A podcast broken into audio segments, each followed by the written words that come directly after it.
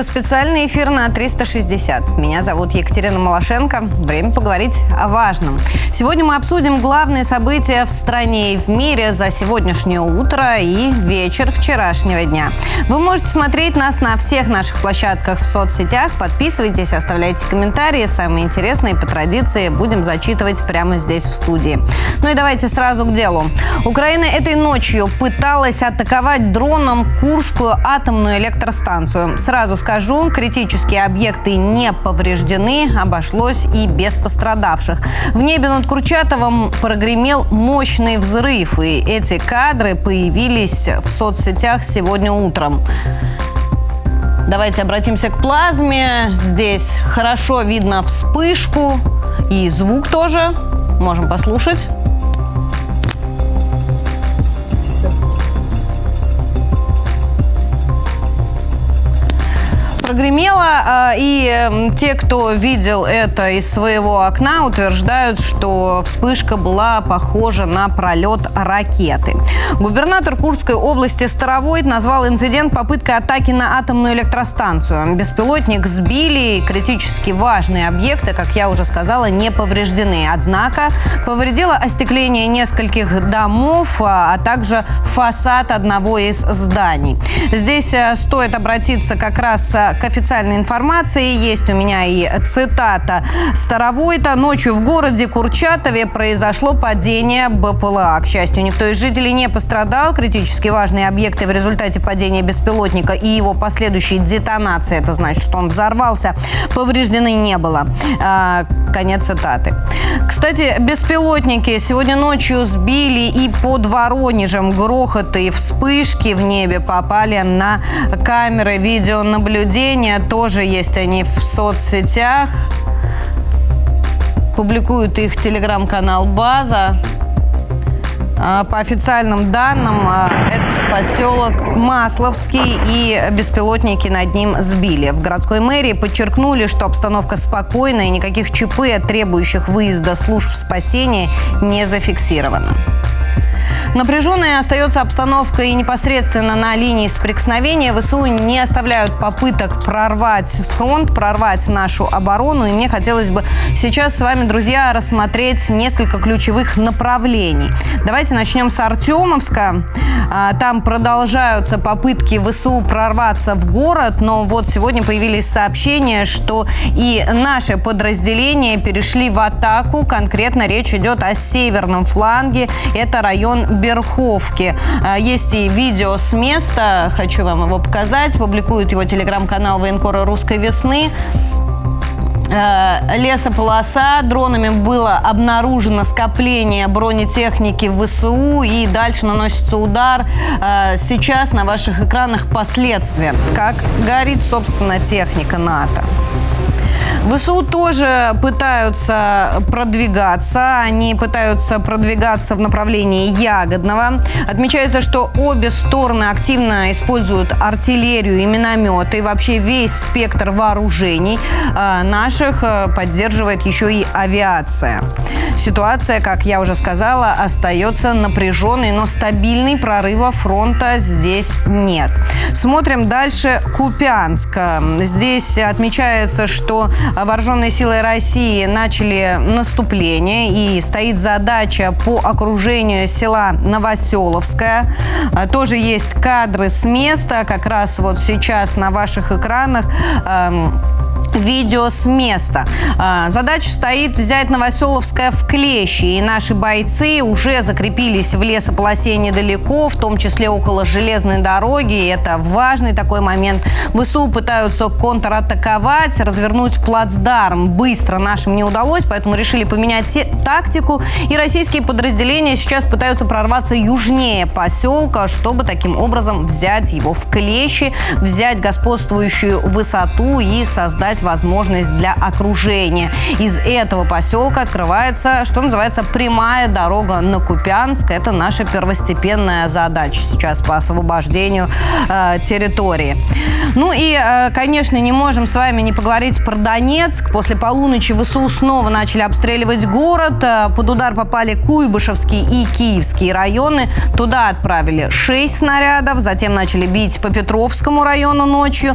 По мирным жителям выпущено пять снарядов калибром сто пятьдесят пять миллиметров. Военные, военные говорят, что в зоне риска сейчас остается и центр Донецка. Просят всех не выходить из дома а, без а, острой на то необходимости. В Донецке работает наш корреспондент Виктория Комогорцева. Ей слово. Сегодня ночью ВСУ снова начали обстреливать Куйбышевский и Киевский районы. Они отправили туда шесть снарядов калибром сто пятьдесят пять миллиметров. Затем начали бить по Петровскому району.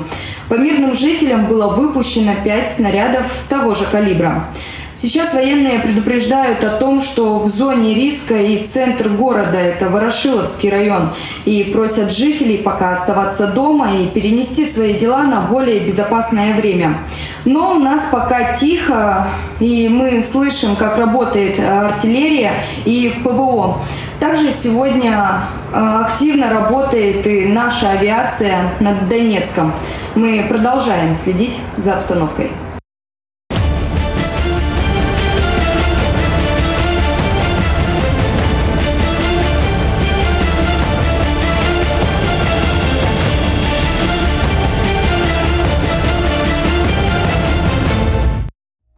Ну а теперь систематизируем все данные, которые мы получаем с разных направлений. Еще раз повторю, что опираемся только на официальные источники информации, на Министерство обороны в первую очередь. Поэтому давайте послушаем Конашенкова.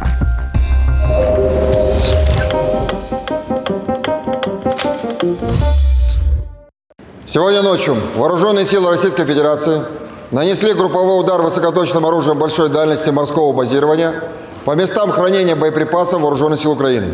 Цель удара достигнута. Все назначенные объекты поражены. В течение суток Вооруженные силы Украины продолжили безуспешные попытки наступления на Донецком, Краснолиманском и Южнодонецком направлении.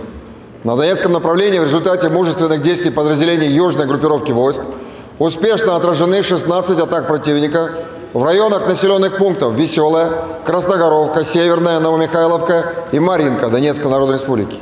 В районе населенного пункта Курдюмовка Донецкой Народной Республики пресечена деятельность украинской диверсионно-разведывательной группы. В ходе боевых действий потери противника составили до четыреста восемьдесят украинских военнослужащих, шесть пикапов, три самоходные артиллерийские установки «Краб» польского производства, а также гаубицы эм сто бэ и дэ тридцать. Кроме того, в районе населенного пункта Предтечина Донецкой Народной Республики уничтожена радиационная станция контрбатарейной борьбы производства США. На Краснолиманском направлении подразделениями группировки войск «Центр», ударами авиации и артиллерии нанесено поражение живой силе и техники шестьдесят третьей, шестьдесят шестой и шестьдесят седьмой механизированных бригад Вооруженных сил Украины в районах населенных пунктов Торская Донецкой Народной Республики, Карамазиновка и Кузьмино Луганской Народной Республики. Кроме того, в районах населенных пунктов Червоная Деброва и Кременная Луганской Народной Республики отражены три атаки противника. За сутки уничтожено до девяноста украинских военнослужащих, четыре боевые бронированные машины, четыре пикапа, самоходная артиллерийская установка «Акация», а также гаубица дэ тридцать. На южнодонецком направлении огнем артиллерии и тяжелых огнеметных систем группировки войск «Восток» пресечены попытки проведения противником двух атак в районах населенных пунктов Ровнополь и Новодонецкая Донецкой Народной Республики. На Купянском направлении оперативно-тактической и армейской авиации, артиллерии западной группировки войск поражена живая сила и техника Вооруженных сил Украины в районах населенных пунктов Красная Первая, Лиман Первый Харьковской области и Новоселовская Луганской Народной Республики. Уничтожено до тридцати украинских военнослужащих, два бронетранспортера, два автомобиля, гаубица дэ двадцать, а также две самоходные артиллерийские установки «Гвоздика».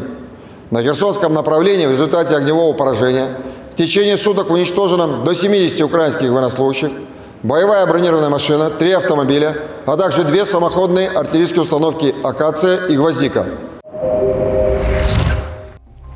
Тем временем Пентагон хочет как-то ускорить темпы украинского наступления и вот подтвердил передачу кассетных боеприпасов. Об этом заявил директор операций Объединенного штаба Пентагона Дуглас Симс. Он сказал, наши кассетные боеприпасы уже там. Напомню, Киев обещал американцам вести учет и записывать, что называется, куда и сколько таких кассетных боеприпасов они отправляют. Вот только реакция была наиболее правдивая и адекватная в российском МИДе. Захарова сказала, что учет и контроль – это точно не про Киев, причем уже давно. Ведь это действительно так. Дальнобойные ракеты тоже обещали не использовать по российским территориям. От террористических методов Киев должен был отказаться. Но э, все это остается только на бумаге, только в обещаниях. Как же будет Киев использовать эти самые опасные кассетные боеприпасы? Давайте спросим у нашего сегодняшнего первого гостя. Виктор Николаевич Баранец, военный эксперт, журналист, писатель, военный обозреватель газеты «Комсомольская правда», полковник в отставке, с нами на связи. Виктор Николаевич, здравствуйте. Доброе утро. Виктор Николаевич, ну вот первый вопрос о кассетных боеприпасах. Как, по-вашему, по каким объектам они будут бить, как будут их использовать? Здесь надо прежде всего задать себе вопрос, а почему они вдруг запросили так настырно еще с марта месяца, чуть ли не за горло хватали Байдена, для того, чтобы он быстрее дал разрешение на поставку этих кассетных бомб. Это следствие того, что у Украины провалился вот этот контрнаступ. Они никак не могут пробить брешь в нашей обороне, не тыркаются на всей линии боевого соприкосновения. Но мы достаточно хорошо приготовились, и им как раз не хватает вот этого э, людоедского оружия, которое тотальным образом э, засыпает огромные площади. Ну, вы представляете, один такой боеприпас, он может поражать личный состав на площади двух футбольных полей. Я напомню, что одно футбольное поле – это сто на семьдесят метров. Так вот, одна такая бомба, кассетная бомба. Ну, вы, вы знаете, ваши телезрители наверняка знают, что такое кассетная бомба. Это такой, я вам скажу, такой а- огромный сосуд железный, да, в чреве которого находится огромное количество суббоеприпасов. Э-э- сброшенная с самолета эта бомба на территории, которую противник хочет поразить, раскрывается и засевает все пространство, э- которое нужно, где им ликвидировать нужно э- личный состав. Это первое. Первая причина – ускорить наступление. Почему? Ускорить темпы или результаты. Вот вам, видите, вот примерно э, показывается, ну, это тут очень жиденько. Картина выглядит гораздо более впечатляюще, потому что на огромной площади все горит и все взрывается. Это, как говорится, мелкие посевы этих кассетных боеприпасов. Но, внимание, вчера, когда э, Белому дому э, была э, предъявлена инкриминация, скажем, даже, вы знаете, уже в Конгрессе, в американском Конгрессе поднимаются голоса против того, чтобы Америка поставляла эти кассетные боеприпасы на Украину. Что же вы думаете? А Белый дом и Пентагон очень хитро ответили э, своим конгрессменам. А они мы только поставляем. Поставляют и другие страны, которые обладают кассетными боеприпасами. Ну да, вот это соответствует действительности. Действительно, в мире, э, по-моему, только сто тринадцать стран подписали конвенцию о запрете использования э, кассетных боеприпасов. А и Соединенные Штаты Америки, и Украина, там и ряд других стран, да и мы тоже подписали. Не подписали конвенцию. Что, к чему я это говорю? Потому что, когда вы знаете, мы, нам стало известно, что американские э, кассетные бомбы уже на подъезде к Украине. Вы помните, что сделал какое заявление наш министр обороны? У нас руки развязаны. Мы будем действовать адекватным образом. А это боевые действия, температуру боевых действий, даже жертвенность боевых действий поднимет на более высокий уровень. Так что, как говорится, не мы начинали, будут все расхлебывать сами украинцы, что самое опасное. что от этой кассетных боеприпасов будет страдать невероятно гражданское население Украины. Вы представляете, что те поля с жирным черноземом, где сейчас там находятся позиции, ведь они будут засеяны. И если эти боеприпасы же не поставлены на невзвлекаемость, они самонавзрыватели у них не стоит совершенно. Вот, вот в чем э, огромная опасность этих, этих боеприпасов. То есть будет минное поле? Ну, вы знаете, конечно, конечно. Причем минное поле, возможно, длина его, может быть, будет рассчитана на, на восемьсот или на тысячу километров, как из этого состоит линия боевого соприкосновения.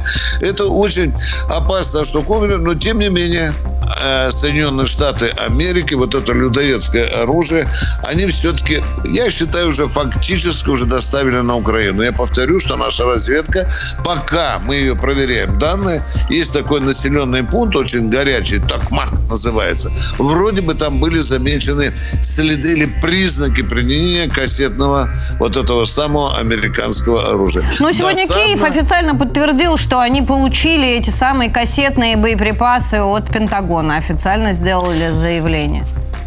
Ну что же, у нас, как говорится, за этим не состоит, но здесь надо думать о другом, о тенденции. Вы посмотрите, пожалуйста, к чему начиналось американские, хотя бы только американские поставки оружия на Украину. Начинали с банальных пистолетов. Потом винтовок, потом автоматов, потом противотанковых комплексов «Джавелин», потом гаубиц «Три семерки», потом ракеты «Хаймерс». Даже не забывайте, что недавно американцы сейчас рассматривают в Пентагоне, в Конгрессе вопрос о поставке новых дальнобойных ракет на Украину.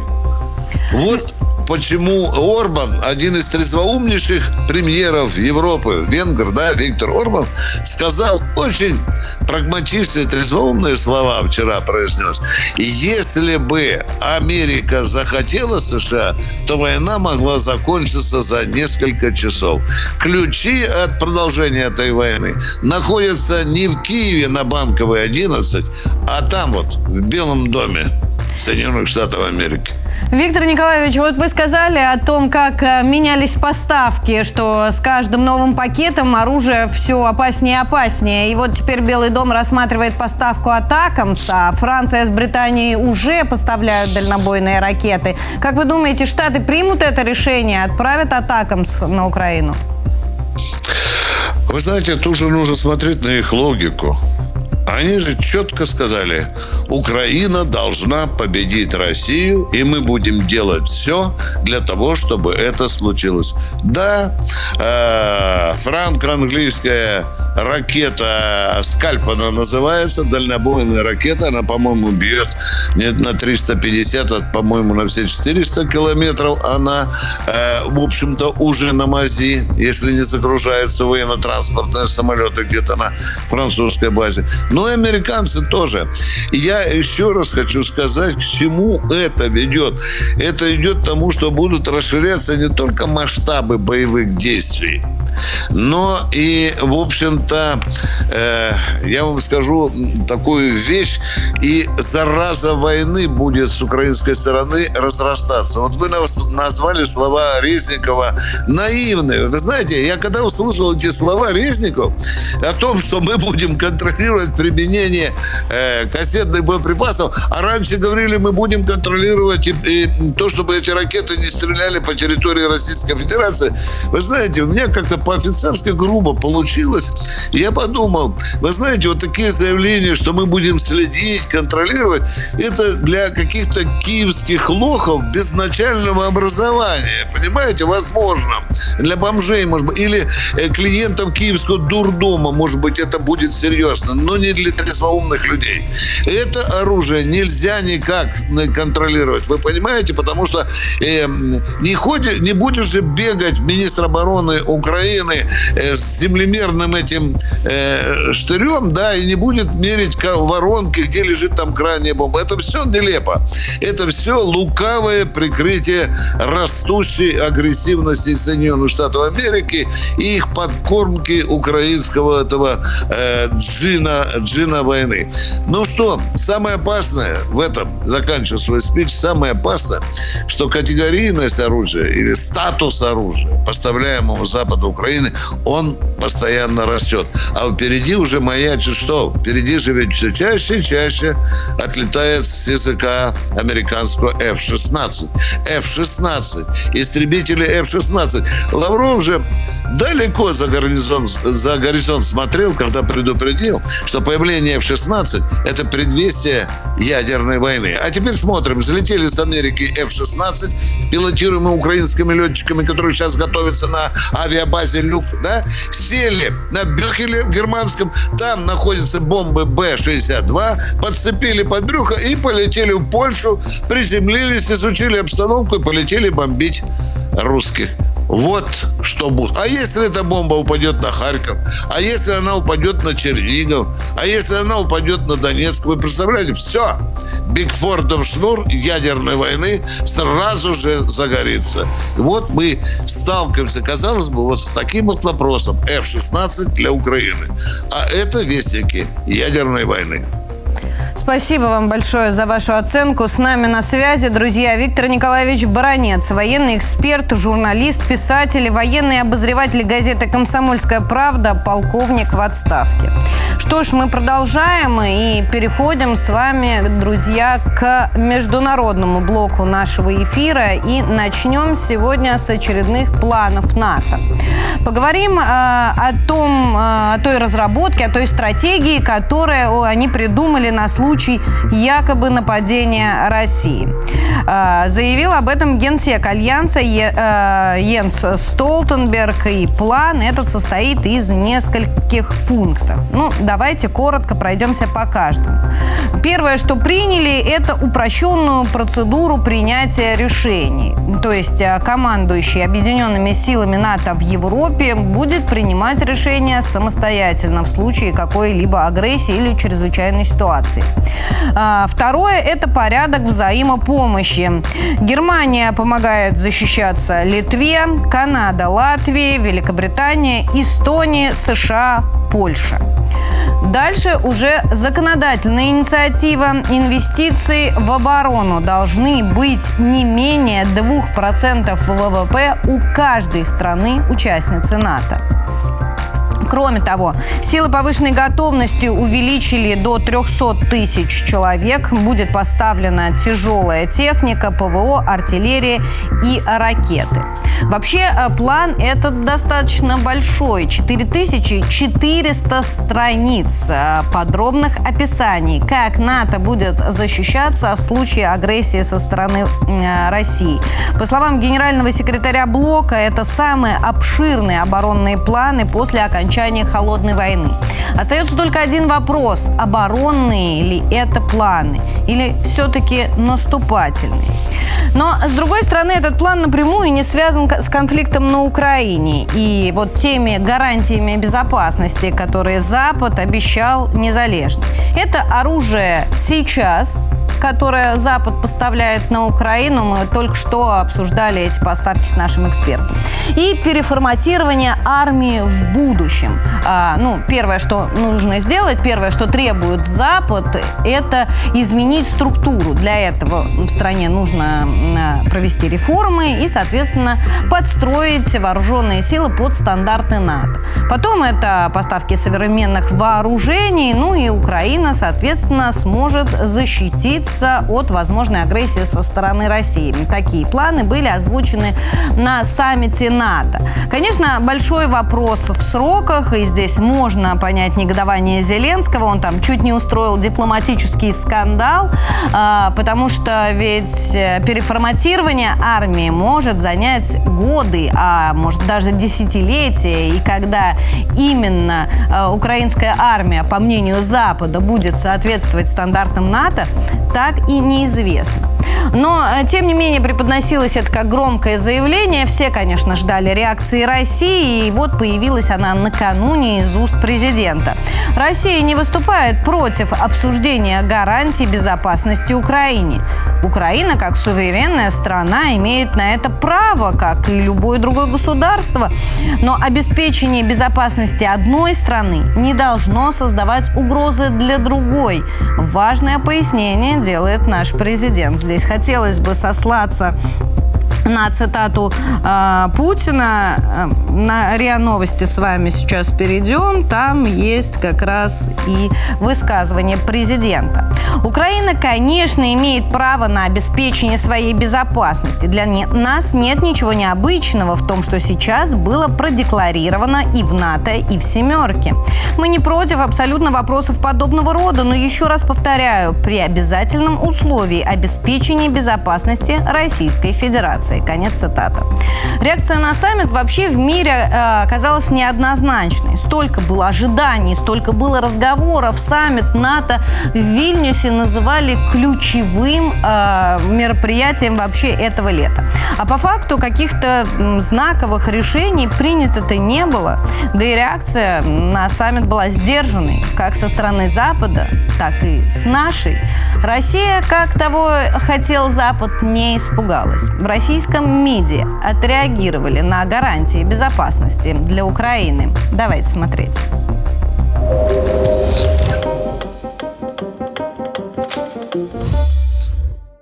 Каждая страна НАТО заверила Зеленского, что он станет членом Альянса. Так глава Пентагона Ллойд Остин отреагировал на слова президента Украины об абсурдности отсутствия четких сроков присоединения к блоку. В Минобороны США также объяснили нежелание передавать Киеву истребители эф шестнадцать. Всему виной обширные возможности России в сфере ПВО, заявили в Пентагоне. О том, что Украина вступит в НАТО, но не в момент конфликта, сообщил и Джо Байден. Иначе это приведет к Третьей мировой войне, пояснил американский лидер. Свою оценку прошедшему саммиту дали в российском МИДе. Замглавы ведомства Александр Грушко отметил, его итогом стала вассализация Европы. Дипломат уверен, у России есть весь спектр вооружений, чтобы обеспечить свою безопасность. А Зеленский требует от внешних спонсоров больше, чем они могут дать, подчеркнул Грушко. Зеленский требует больше, чем ему могут дать, и требует в таких выражениях и формах, которые неприемлемы для самих спонсоров. Но сами спонсоры создали эту ситуацию. Это не в первый раз, кстати говоря. Эта история повторяется каждый раз. Прокомментировали в нашем МИДе и поставки Киеву кассетных боеприпасов. Официальный представитель ведомства Мария Захарова заявил, что инициатива Запада обречена на провал. Между тем, Пентагон сообщил о получении Украины запрещенных многими странами снарядов.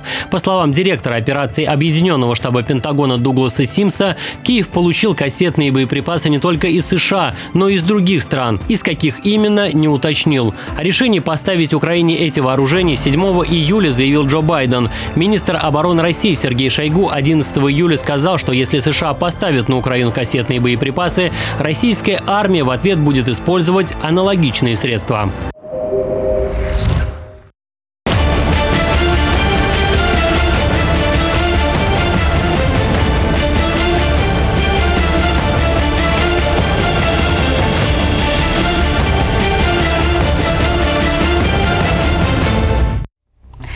Подытоживая, приглашение, долгожданного приглашения в Альянс Украина так и не получила. И вот спустя пару дней после саммита Байден назвал условия вступления Украины в Альянс. Я здесь хочу сослаться на Telegram триста шестьдесят. Есть здесь и фрагмент выступления американского президента. Украина вступит в НАТО не в момент конфликта, иначе это привело бы к Третьей мировой войне, заявил Байден. Это и есть главное условие. Пока будет продолжаться конфликт на Украине, ни о каком возможности, ни о какой возможности вступить в НАТО речь не идет. Вообще, Байден высказался довольно жестко. Вероятно, сыграла некая обида на Зеленского после его провокационных заявлений. И вот в Конгрессе США даже начали обсуждать поправки о сокращении военной помощи Украине. Но, правда, отклонили. Во время заседания каждую поправку рассматривали отдельно. Помимо этого, представители Нижней Палаты отклонили и те поправки, которые требуют от президента Соединенных Штатов Джо Байдена представить Конгрессу детальную стратегию по поддержке Украины. Член Палаты представителей США Марджори Тейлор Грин подвергла осуждению финансирования Украины. Она напомнила, что государство не входит в НАТО и даже не, пригла... не получило приглашение, не является штатом э, Соединенных Штатов Америки. И американские налогоплательщики каждый день работают для процветания своей страны, а не ради мира на Украине. Но, тем не менее, ее заявление поддержки среди конгрессменов не нашло, э, и финансирование решили оставить на прежнем уровне. Но э, это о чем говорит в первую очередь, что и требования Белого дома к э, украинцам, ну, точнее, к успехам на фронте, будут расти. И уже есть подтверждение этому. Пентагон э, заявил, что он недоволен медленными темпами контрнаступления ВСУ. Э, об этом заявил директор по операциям Объединенного штаба Пентагона Дуглас Симс. Здесь мы тоже можем сослаться на э, его цитату. Э, Симс заявил, что оно, это контрнаступление, может идти не с той скоростью, с которой мы предпочли бы. Об этом он рассказал журналистам после э, очередного заседания. Симс добавил, что украинским войскам приходится вести довольно суровые сражения. Это цитата. Но здесь вопрос господину Симсу, чего же они ожидали. Э, Россия готовилась к этому наступлению и неоднократно э, предупреждала, что от своих целей, от целей спецоперации отказываться мы не намерены. Друзья, ну что, я напомню, что мы работаем в прямом эфире, работаем вместе с вами. Я обещала читать ваши комментарии. Думаю, сейчас самое время к ним и перейти. Да, Кать, спасибо. Новостей действительно сегодня много, и они достаточно забавны. Ну что ж, начну. Выдра отжимает доски у серферов на пляже в Калифорнии. Спортсмены вынуждены спасаться бегством, а животное спокойно катается и даже грызет плавательные средства. Интересно, что беспредел происходит уже несколько лет подряд. Власти даже повесили на пляже предупреждающую табличку. Более того, к выдре-зачинщице морского боя присоединились и сородичи. Теперь зверя хотят отловить и куда нибудь пристроить, чтобы не вредил людям и не подавал другой, д- дурной пример другим животным. Елена Петрушкова пишет: «Выбры обычно речные, а тут какая-то киноническая, еще и с причудами. Странно». Светлана считает: «Ну а чего они такие жадные? Пусть дадут поплавать, может, выдра действительно устала». Дженни Кей предложил зоозащитникам купить выдре доску, чтобы она не отнимала чужую. А вот Светлана Славянка пишет: «Но ведь выдрам тоже хочется покататься. Нарго, надо организовать покатушки специально для них». Еще Светлана написала: «Плату требуют, наверное, за крышевание». Ну, как я поняла, за аренду досок. Вот такая вот новость, а я хочу перейти к другой, не менее забавной. Клещ прицепился к москвичу, к москвичу на Байкале, пролетел с ним больше четыре тысячи километров в столицу и укусил спустя неделю. Все это время он жил на ветровке, в которую был одет путешественник. Теперь врачи подозревают у мужчины боррелиоз. Наличие инфекции клеща подтвердила экспертиза. Пока укушенный остается под наблюдением врачей и проходит все обследования. Паразиту он успел даже дать имя – Вася. Андрей то ли Шей... заяц, то ли Вася, то ли клещ. Да. Андрей Шейд пишет: «У нас на Байкале даже клещи дружелюбные и миролюбивые». А вот Алексей написал: «Даже клещ путешествует этим летом, а, этим летом, а ты нет». Да уж, с такой погодой действительно и клещи. Тем более путешествуют бесплатно. Кстати, да. И вот питание на... включено, опять же. Вот да, Олег Самарин, кстати... можно. Да, согласна. Олег Самарин даже поинтересовался: «Надеюсь, клещ летел бизнес-классом». Да, я надеюсь, что подробности этой истории вскоре появятся, и мы узнаем, что же случилось и с клещом, и с мужчиной. А на этом я пока что хочу прерваться. Мы к вам еще позже вернемся. Продолжайте дальше оставлять свои комментарии, а самые интересные мы зачитаем в прямом эфире. Кать? Лиза, спасибо большое. Друзья, ну что, передохнули, нужно возвращаться к серьезным темам, к серьезной повестке. И теперь мне хотелось бы обсудить с вами Финляндию. Президент Финляндии заявил, что страна открыта для размещения военной базы США. Президент Финляндии сообщил, что страны обсуждают соглашение об оборонном сотрудничестве между Штатами и Финляндией. И, по его словам, многие параметры еще не согласованы, но стороны открыты для обсуждения. Здесь мне хотелось бы сослаться ссылаться на эту цитату на сайте РИА Новости. В настоящее время мы обсуждаем соглашение об оборонном сотрудничестве между США и Финляндией. И многое еще остается открытым, но мы открыты для обсуждения, и я знаю, что наш партнер также очень открыт. Так что посмотрим конец цитаты финского президента. Так он отвечал на вопросы журналистов о возможности размещения в стране постоянной базы США. Я напомню, что Джо Байден сейчас находится с визитом в Хельсинки. Он туда прилетел, чтобы обсудить сотрудничество североевропейских стран с Вашингтоном. На повестке вопросы безопасности, окружающей среды и технологий. Здесь хочется немного откатиться в прошлое, напомнить, что Финляндия официально стала тридцать первым членом НАТО в апреле двадцать третьего года. И когда она входила в состав Альянса, было озвучено условие, что НАТО не станет размещать в стране базы и ядерное оружие. И самое главное, заявила об этом премьер-министр страны Санна Марин. А, вот не прошло и полугода, как Финляндия свои же собственные обещания и нарушает. А встает вопрос, что дальше?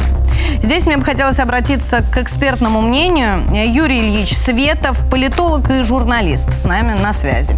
Юрий Ильич, здравствуйте. Здравствуйте, Екатерина. Юрий Ильич, знаю ваш такой прагматический подход к делу. Будет военная база в Финляндии? Сколько на это потребуется времени? Чем она будет угрожать российским границам? Базы, конечно, будут. Они могут схитрить, сказать, что это базы не НАТО, а базы Соединенных Штатов Америки, которые вот своего союзника Финляндию просто собирается защищать. И благодаря этой хитрости, ну, как бы можно, вроде выпол... выполняют свои там обязательства перед блоком и в то же время придерживаются как бы такой взвешенной линии. Вы упомянули госпожу Санну Марин, уникального такого человека во главе Финляндии, но ведь она больше не премьер-министр, а ее партия проиграла выборы, ну не победила на выборах, к власти пришло другое правительство, и оно может и пересматривает то, что делала Санна Марин.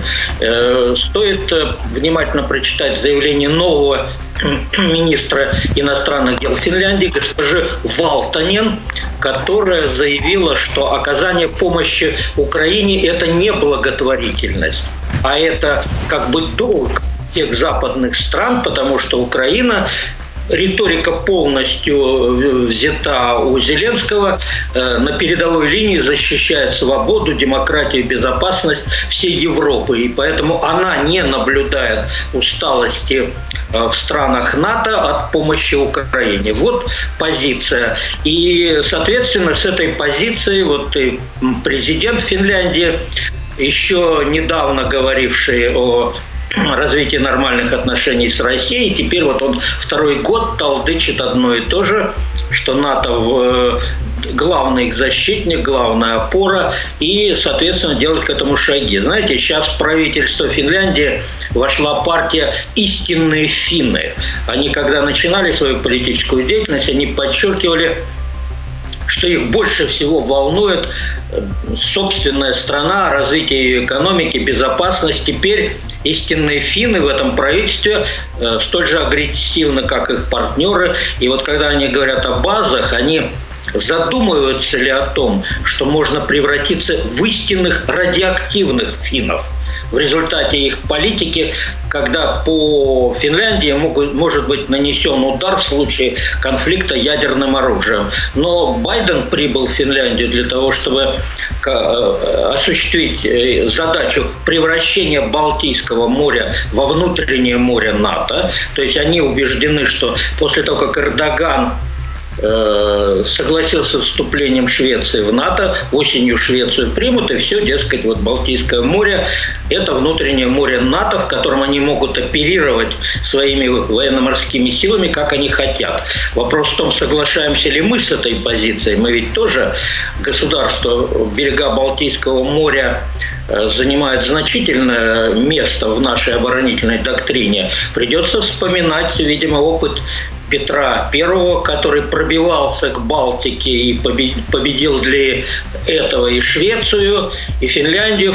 Присоединили мы в тысяча восемьсот девятом году окончательно. И многие другие вещи из нашей истории. Но мы думали, что без этого обойдемся, что мирное соглашение с Финляндией на протяжении восемьдесят лет для Финляндии важны, но выросло новое поколение политиков, для которого предыдущий опыт ничего не значит. И им хочется, видимо, повторить то, что было после революции, когда были сражения между революционной Россией и Финляндией, Зимнюю войну тысяча девятьсот тридцать девятого года и поражение Финляндии во Второй мировой войне. Все это забыто, видимо, снова хочется, повторю, попробовать свои силы. Или реванша. Ну, может быть, и реванши. Там очень сильные такие есть настроения определенной части населения о том, что Южная Карелия, как они называют, вот Карельский перешейк, прилегающий сюда, они должны вернуться в состав Финляндии.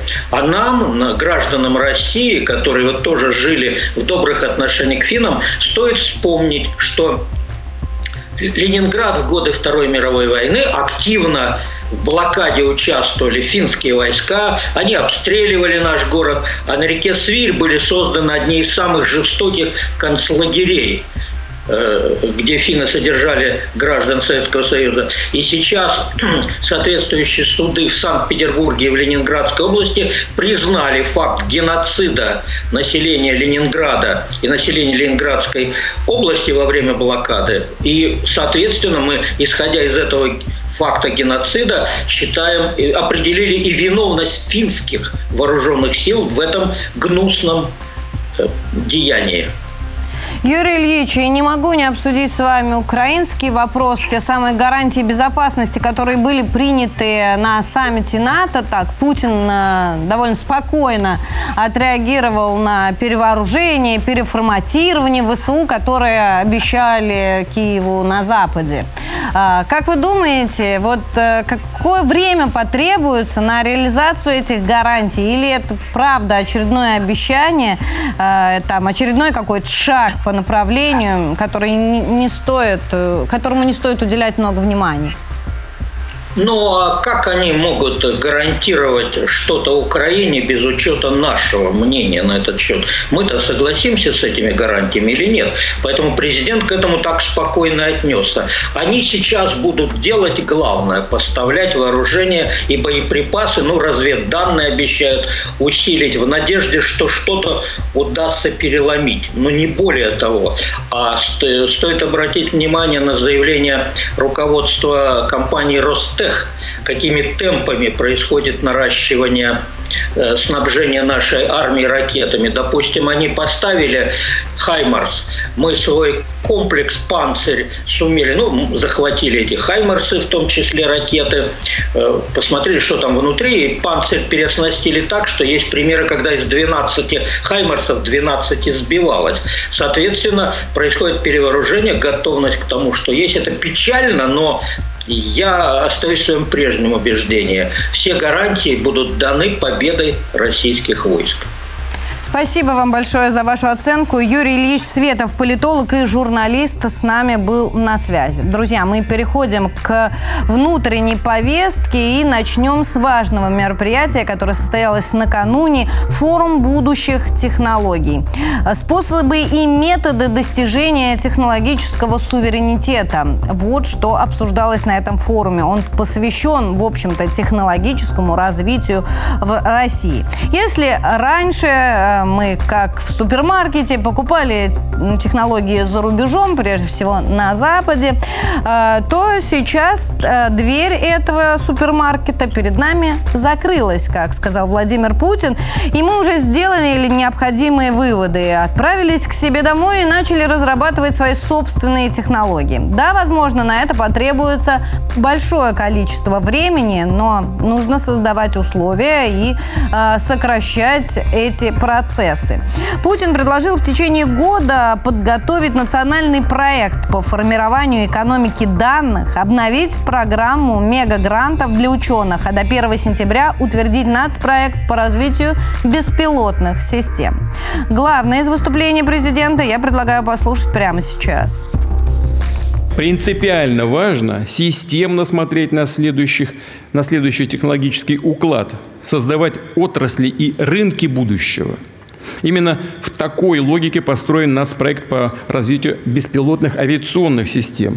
Как мы и договаривались с коллегами, прошу утвердить его до первого сентября две тысячи двадцать третьего года, а также учесть это приоритетные направления при формировании бюджета на две тысячи двадцать четвёртый и плановый период до две тысячи двадцать шестого года.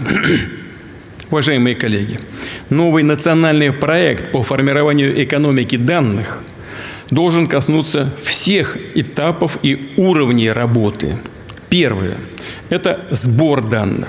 Имею в виду в том числе высокочувствительные э, датчики, включая квантовые сенсоры, которые радикально повышают точность позиционирования объектов, позволяют обнаружить заболевания на самых ранних стадиях, применяются в других передовых областях, например, в системах спутниковой и наземной связи.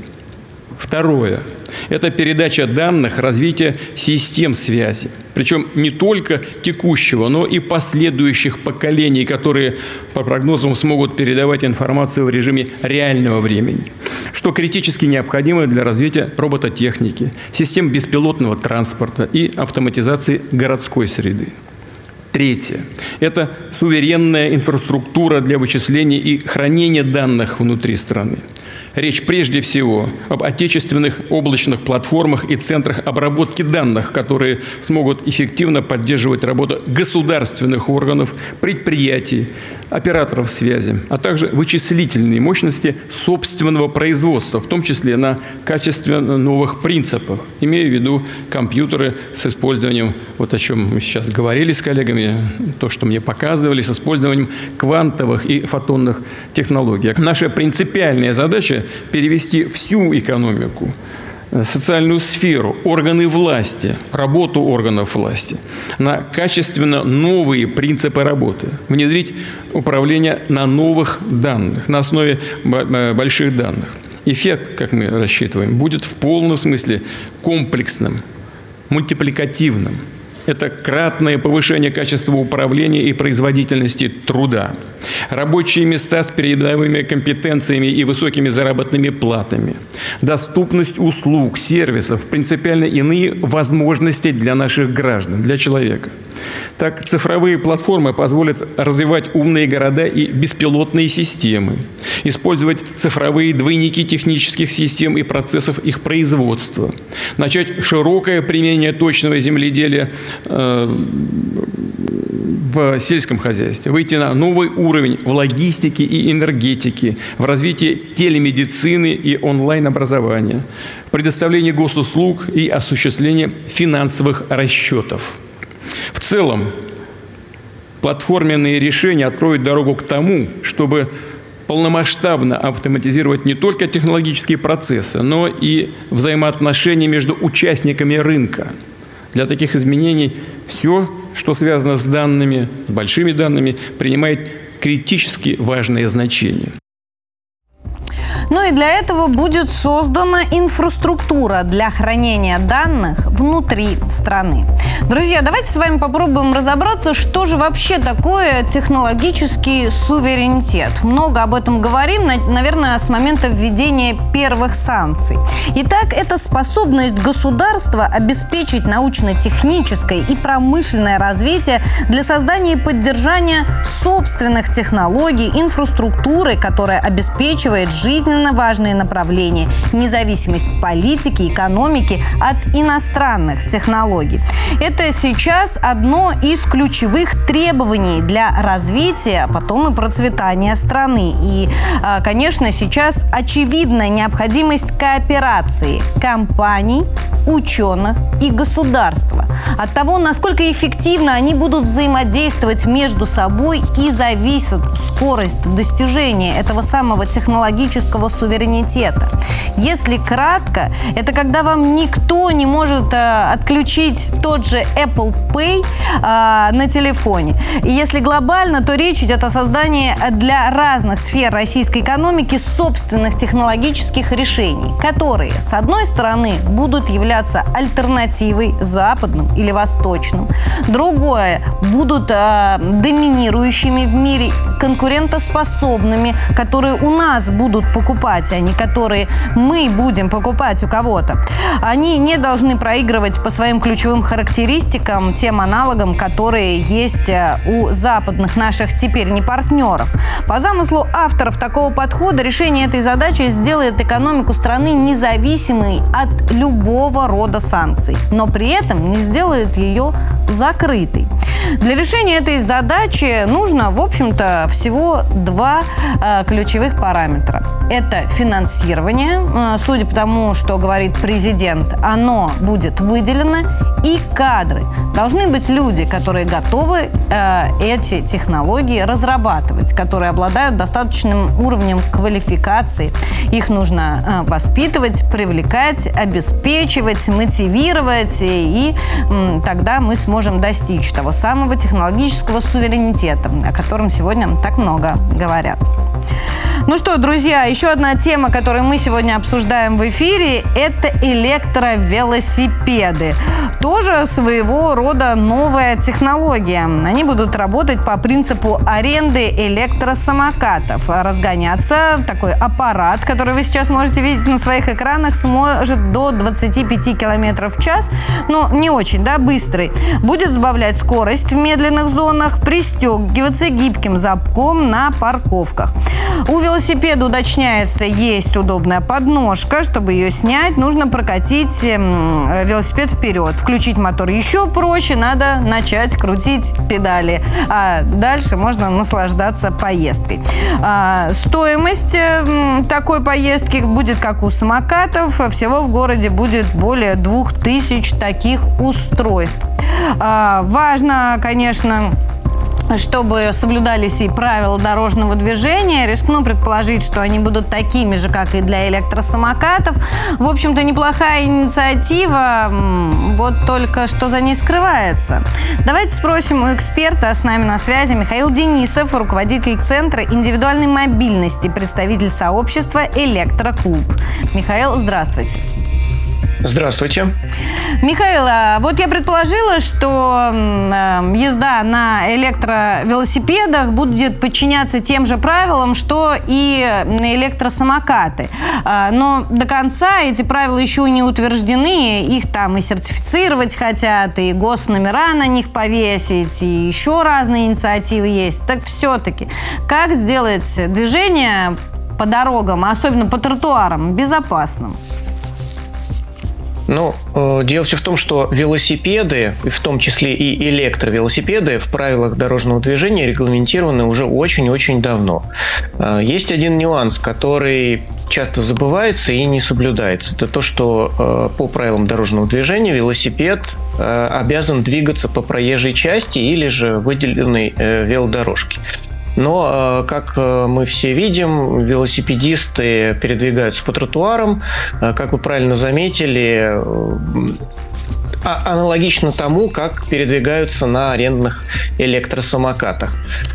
Поэтому говорить о том, что велосипеды на данный момент отделены от других участников движения, в том числе и пешеходов, ну, не совсем правильно. Но э, надеемся все-таки на дисциплинированность пользователей и э, то, что э, правила дорожного движения будут соблюдаться. Мне бы очень хотелось вам верить, только я, честно, не надеюсь на дисциплинированность пользователей. В основном этими устройствами пользуются доставщики, курьеры, и не в последнюю очередь думают о том, чтобы соблюдать правила. Они, ну, им нужно быстрее доставить то, что они везут. И привлечь к ответственности их сейчас очень сложно. А каких-то ДТП таких мелких с этими устройствами много происходит. Вот как по-вашему, наличие еще и электровелосипедов в дополнение к и без того огромному количеству электросамокатов не повлияет на ситуацию? Не станет ли этих происшествий больше? Это же одно ну, и то же. Чего велосипед... Ой, самокатов не хватает, хочется спросить. Вы очень правильную и такую больную тему затронули. Это курьер, передвигающийся на электровелосипедах. Но тут опять же есть нюанс. Вы абсолютно правы, то, что курьеры стремятся доставить быстрее и так далее. Но ведь сейчас речь идет о том, что появились электровелосипеды арендные. И э, сейчас мы говорим именно о них, у, у которых э, существует ограничитель скорости, э, у которых есть э, датчик э, положения в пространстве, ну то есть за маршрутом пользователя можно следить, э, который э, не обладает, насколько я, по крайней мере, знаю на данный момент, ручкой газа, то есть э, вращаешь педали и двигаешься только тогда, когда вращаются педали. То есть, ну это э, как обычный велосипед, но, скажем так, э, с силовым помощником. помощником. Курьерская техника – это другая техника. Приобретается она зачастую пользователями самостоятельно. Ну и, нет, зачастую а... они и в аренду берут те же электросамокаты. Ну, неужели вы не видели а... на улицах этих людей Вер... с желтыми рюкзаками на арендных самокатах? Верно. Больше того, это не то, что берут в аренду, а это сервис доставки, ну, всем известный сервис доставки, специальные условия предоставляют для курьеров, и они на этих самокатах ездят, ну, можно сказать, что практически бесплатно. Опять же, почему... не электровелосипед, а электросамокат используют, ну, потому что другой техники, видимо, под рукой нет. Если у сервисов проката э, будут... Если сервисы доставки будут предоставлять курьерам прокатные велосипеды на тех же условиях, э, ну, соответственно, э, с точки зрения безопасности все должно стать лучше, э, потому что начнут действовать те же ограничители, о которых вы уже сказали, э, и э, носящихся с дикой скоростью курьеров э, на улицах станет меньше. Есть еще одна проблематика, это то, что э, вот эти вот серебристые велосипеды, на которых часто раскатывают курьеры, э, техническое обслуживание их производится зачастую не своевременно или не производится вообще. Ну, то есть, условно говоря, пока он как-то передвигается, на нем ездит. Не следят за тормозной системой и прочее. Э, когда э, курьеры начнут передвигаться на э, вот таких вот желтых прокатных велосипедах, соответственно, это будет... Э, надежда есть на то, что все-таки сервисы проката следят за техническим состоянием, но, соответственно, тормозная система и прочие вещи будут соответствовать всем необходимым условиям безопасности. И у меня последний вопрос. Мне, как не любителю ни того, ни другого, чем вообще отличаются? Зачем нужны велосипеды электро, если есть уже самокаты? Здесь и о физнагрузке не поговоришь. Вот зачем нужен обычный велик, я как могу понять. Это клево, здорово, это занятие спортом, физические упражнения. Зачем нужен электро? Электровелосипед, если уже есть электросамокат, чтобы добраться, не знаю, до метро побыстрее? Очень правильный вопрос. Ключевая, ключевое отличие электросамоката от электровелосипеда – это наличие сидения. На самокате ездят стоя. То есть для совсем числе... ленивых, прям для совсем, кто даже стоять не хочет. Ну, можно сказать и так. А вообще электровелосипед позитивно отличается от обычного велосипеда в том, что мотор помогает тронуться с места. То есть начать ехать так, когда комфортно крутить педали, обдувает ветерочком и уже едешь с комфортом. Вот, в общем-то, вот эта вот фишка, как говорится, именно электровелосипеда. То есть ты вроде как и крутишь педали, а вроде как тебе и помогают. Спасибо ну, вам большое. Интересный у нас с вами получился разговор. Михаил Денисов, руководитель Центра индивидуальной мобильности, представитель сообщества «Электроклуб». Друзья, хотела обратиться и к вам. А вы за появление электровелосипедов или против? И находите, в чем вообще разница, нужны они нам или нет? Пишите прямо под этим стримом свои комментарии, а мы почитаем... Из того, что вы уже успели откомментить. Лиза, тебе слово. Да, Кать, спасибо. Ну и тема сегодняшняя будет актуальная. Это погода. В Южной Африке впервые за одиннадцать лет выпал снег, а температура опустилась до минус одиннадцать. Местные жители лепят снеговиков, играют в снежки и увлеченно фотографируются. Ну, их можно понять, это мы так к зиме привыкли. А вот в а ЮАР... в Мурманске у нас рельсы плавятся. Ну вот в Мурманске, да, рельсы плавятся. Наши подписчики, например, тоже отмечают, что в Сибирь, например, жарче, чем в Калифорнии, а в Африке, наоборот, снег, так считает Владислав, и он совершенно не понимает, что вообще происходит с погодой. Вот. А Юлия Веревкина пишет: я тут на дождь жалуюсь, но если уже в Африке снег выпал, у меня вообще тогда слов не остается, что еще ожидать. А вот Алексей Голиков пишет: эх, в Якутск бы на экскурсию, на недельку, в минус пятьдесят семь. Жестоко. Вот. А Ирина Тысячкина пишет: ну, наконец-то, может быть, соревнования по биатлону в Африку перенесем? Ну, а что, импортозамещение такое. Вот. Такая новость. Действительно, погода сейчас неожиданная, не знаешь, что и ожидать. Соответственно, и природа тоже так вот над нами шутит. На этом у меня все. Продолжайте дальше делиться своим мнением в комментарии. Самое интересное прочитаем в прямом эфире. Катя?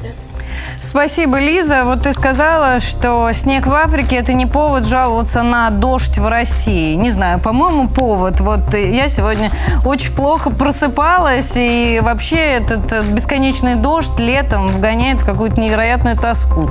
А сегодня, между прочим, пятница, друзья. Впереди выходные. Хочется как-то встретить их с хорошим настроением. Я думаю, что триста шестьдесят в этом нам обязательно поможет. Будет дождь, будем смотреть разное веселое на триста шестьдесят. Хороших выходных. Оставайтесь с нами до понедельника.